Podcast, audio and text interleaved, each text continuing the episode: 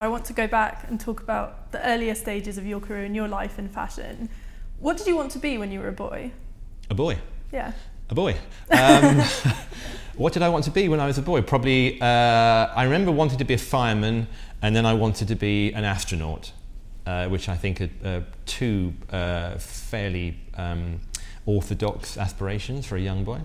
And when did you come back down to earth and start thinking about well, who says I, I, still might want to be a fireman or an astronaut? Um, no, from, uh, from my early teens, I wanted to work uh, in media. I wanted to mm. work uh, in uh, magazines and newspapers. Um, I was obsessed with magazines and newspapers. Uh, it, and things like uh, coming across at the age of 12 a copy of Andy Warhol's interview uh, and being completely blown away with it. And then at that time in the early 70s, um, like a lot of people in this country, like a lot of young men in this country, um, buying into the world of the NME, I suppose. Mm. Um, yeah. What were you obsessed with? Was it the imagery? Was it the writing? Was it just the whole vision of life portrayed? I loved magazines as artifacts. Mm. Uh, I think they were great because they were capsules. Um, and they were all these little individual worlds. And I think that magazines that uh, there's a friend of mine called Mark Ellen who used to edit Smash Hits in the 80s when it was phenomenally successful. Mm. It was selling uh, over a million copies every two weeks.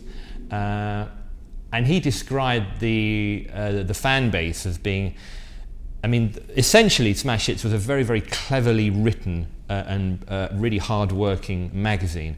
Essentially, it was aimed at, at um, pre- prepubescent girls, but it was read by everybody because it was so clever and funny, and it was the dawn of new pop, and you had Duran Duran, Spandau Ballet, Culture Club, Wham, etc., etc., etc.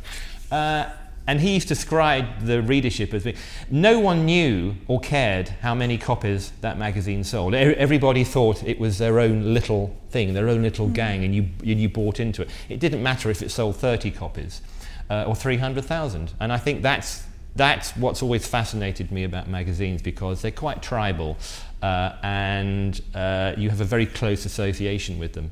And although that the, we have moved into a digital world, which is fascinating in itself and is moving the market in a completely um, uh, different avenue, many different avenues, the relationship that a person has with an artifact, with a magazine, is still incredibly strong. That's, that way that you turn the pages and uh, it's very tactile, particularly in the lifestyle and fashion world where mm. imagery is so important. You mentioned fashion there, and I'm interested at this stage when you were sort of growing your interest in magazines and you were really sort of absorbing yourself in that world. Were you thinking about fashion? Were you interested in clothing? Not particularly. When no. did that come? Uh, probably in about 1976, 77 when, when punk happened. Um, uh, and clothes became a sort of part of the deal, really. I suppose before that it was, um, I was very much a spectator. I remember when uh, uh, my first sort of flashlight, I suppose, entry into this world would, would have been see, uh, seeing um, David Bowie on Top of the Pops uh, um, performing Starman in 1972. And like a, quarter of the um, population of the country being completely mesmerized. Because the thing is, when people say they saw the Sex Pistols at the screen on the green, if you believe everybody, you could fill Wembley Stadium with the number of people who said they were there. But the people who claim to have seen uh, David Bowie on Top of the Pops in the summer of 1972 are probably telling the truth because at that time, Top of the Pops was watched by 15 million people, which was a quarter of the population. And for younger viewers, Top of the Pops was a, um, a pop television program um, that uh, I think stopped broadcasting about five or ten years ago. Anyway, that was my sort of entry into pop culture. That was my uh, zeitgeist moment. That was the OMG moment. Uh, and no, my first forays into fashion were a disaster. In fact, ha- uh, having seen that, um, so I'm doing the, the, the, the, David Cameron hand here, jazz hands. Um, I thought, I want to be David Bowie. I want to look like David Bowie. So I found, I rang up half a dozen uh, of the sort of unisex um, hairdressing salons uh, in uh, in my local town, and uh, and asked if I could if they if they could if they could give me a Bowie cut. And of course, none of them knew what I was talk- talking about, but one of them was kind enough to indulge me. Uh, and I went in the following Saturday, um, two days later, and asked for this thing. And after about 30 seconds, the guy just looked at my hair and said, because I did have hair in those days, he said, This is not going to work. Anyway, he cut my hair. And I ended up walking out looking like uh, there used to be a pop group called Slade in the 70s with a very g- g- gormless looking guitarist called Dave Hill who had hair like that. And that's what I e- w- ended up looking like when I walked out of this hairdressing salon. And that didn't put you off a career in fashion. I don't think I've really had a career in fashion, but, um, uh, but no, fashion was never something that obsessed me, really. but you, you didn't study journalism, you studied design and photography. When did your Yeah. love for writing come? Um, I was again very very lucky. When when when we have interns uh, into the magazine uh, and they say, um, you know, what's the, how do you get on? What's the secret of getting on? And I say, well, you, you need two things. You need to work harder than you've ever worked before, and you need you need to be lucky. Um, and I was very lucky because I was um, unemployed. Uh, I was a terrible photographer, awful photographer. Um, as Nick will, um, I think Nick's seen some of my early pictures, shocking photographer. Um, and all I had to do all day was basically get up as late as possible, eat something, and go to nightclubs. That was my life. Um, and uh, it was fun, but I was beginning to think that I, I couldn't do this for the rest of my life. I was 22. Uh, and then I, um, a friend of mine, uh, a, a photographer called Mark Bailey, called me and said he was doing some pictures for i-D magazine. And he needed someone to interview the people he was um, photographing. And as I had nothing to do that day other than get up very late and go to a nightclub, I said, Yeah, yeah, of course, I'll, I'll, I'll help you. Anyway, he had a studio in Bloomsbury somewhere. I went and did this thing, typed up all this stuff, sent it off, and thought no, nothing of it. And then a, about uh, a week later, Terry Jones, the great Terry Jones, um, rang me up and said, um, "Do you want a job?" Literally like that. Um, and so, uh, without Terry Jones, I probably wouldn't have a career. Um, like many people, like Nick, um, uh, and yeah. And then as soon as I got into that world, having sort of never thought that I could get from here to there. I was there, having loved magazines and print and new- newspapers and being in that world. Suddenly, I was in it, and as soon as I was in it, I realised that I didn't really want to, to ever do anything else. What was the point where you realised you were a good writer? Uh, I don't know. I not not for a very long time. Um, and I think that comes that, that, that that's a craft. I don't think I'm a naturally gifted writer, but you learn how to write uh, because you have to. It's, I think I spent 10 years working in newspapers, and I think you learn quite quickly in newspapers, uh, and you learn how to cut corners and how to formulate things and how to uh, how to write to a deadline. Um, I was a pretty shocking writer when I started.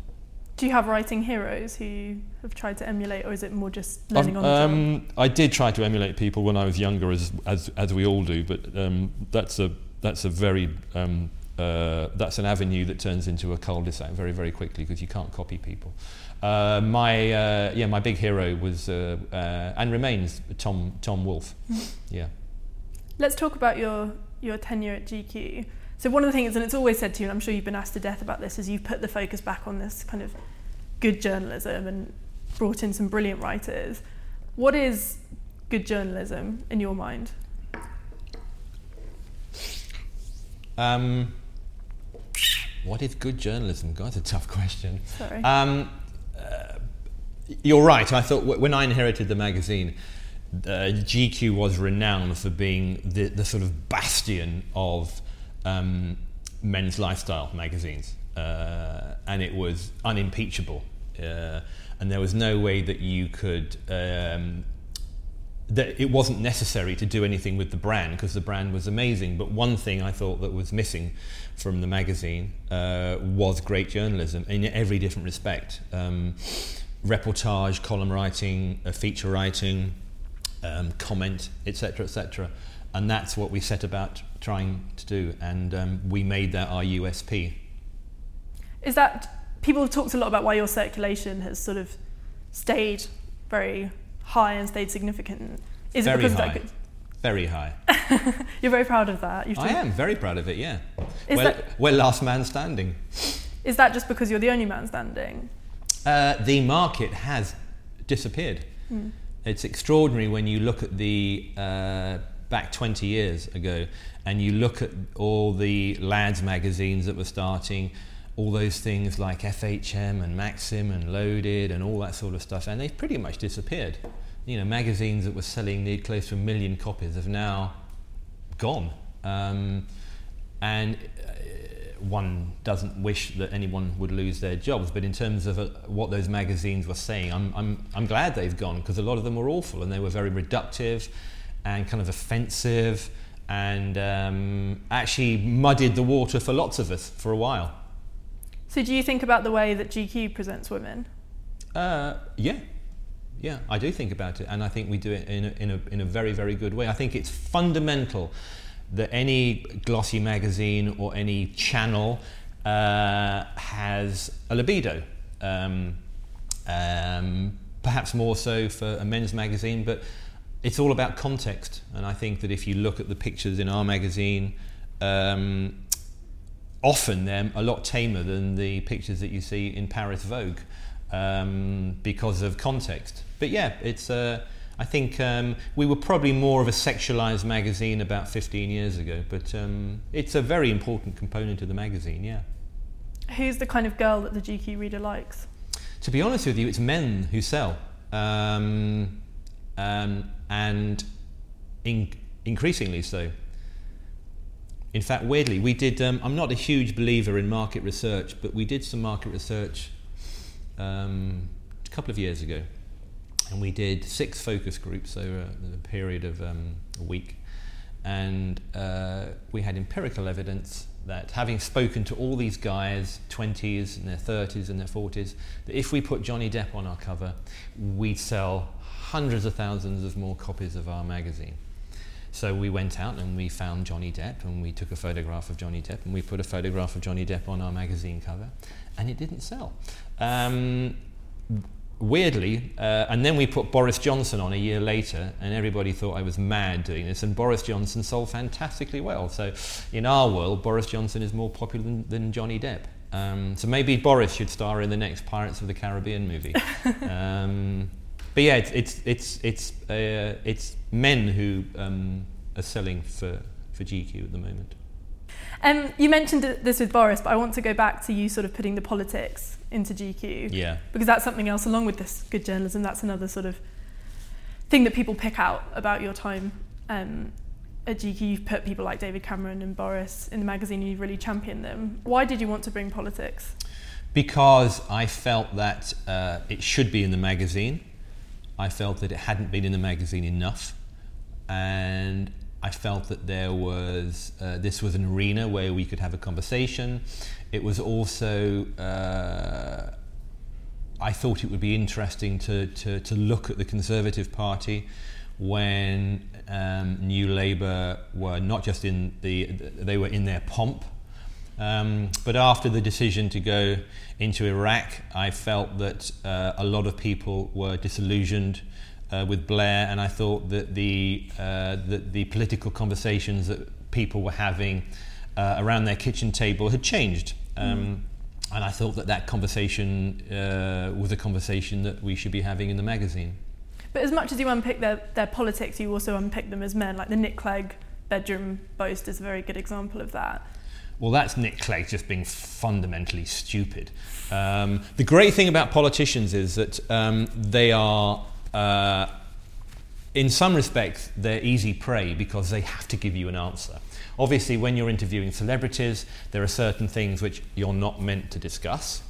Um, if someone's uh, uh, you know, you, there are certain elements of sexuality you're not allowed to discuss, projects you're not allowed to discuss. Ch- the channels of communication are, are quite prescribed. With politicians, it's very different because they hate giving the impression that they're being evasive.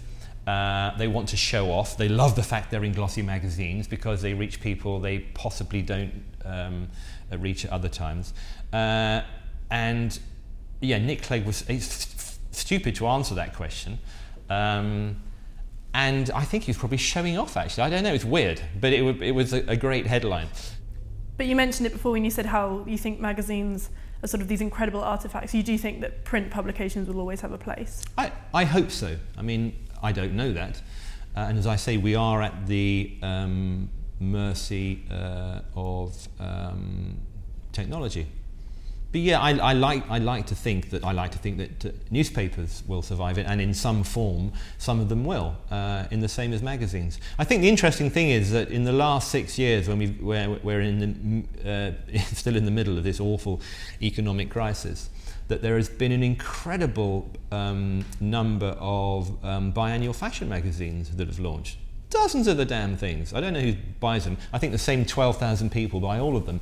But they're all supported by advertising. They're all, they, they've all got great covers. They've all got uh, clever contrary articles in them. They've all got great fashion. And it's a real boom. And I love the fact that small things thrive uh, in this sort of environment, that uh, there's been a real uh, groundswell uh, of, uh, of um, publications in a world that isn't meant to be uh, this world anymore. It's all meant to be digital, and the fact that people are still launching magazines is great.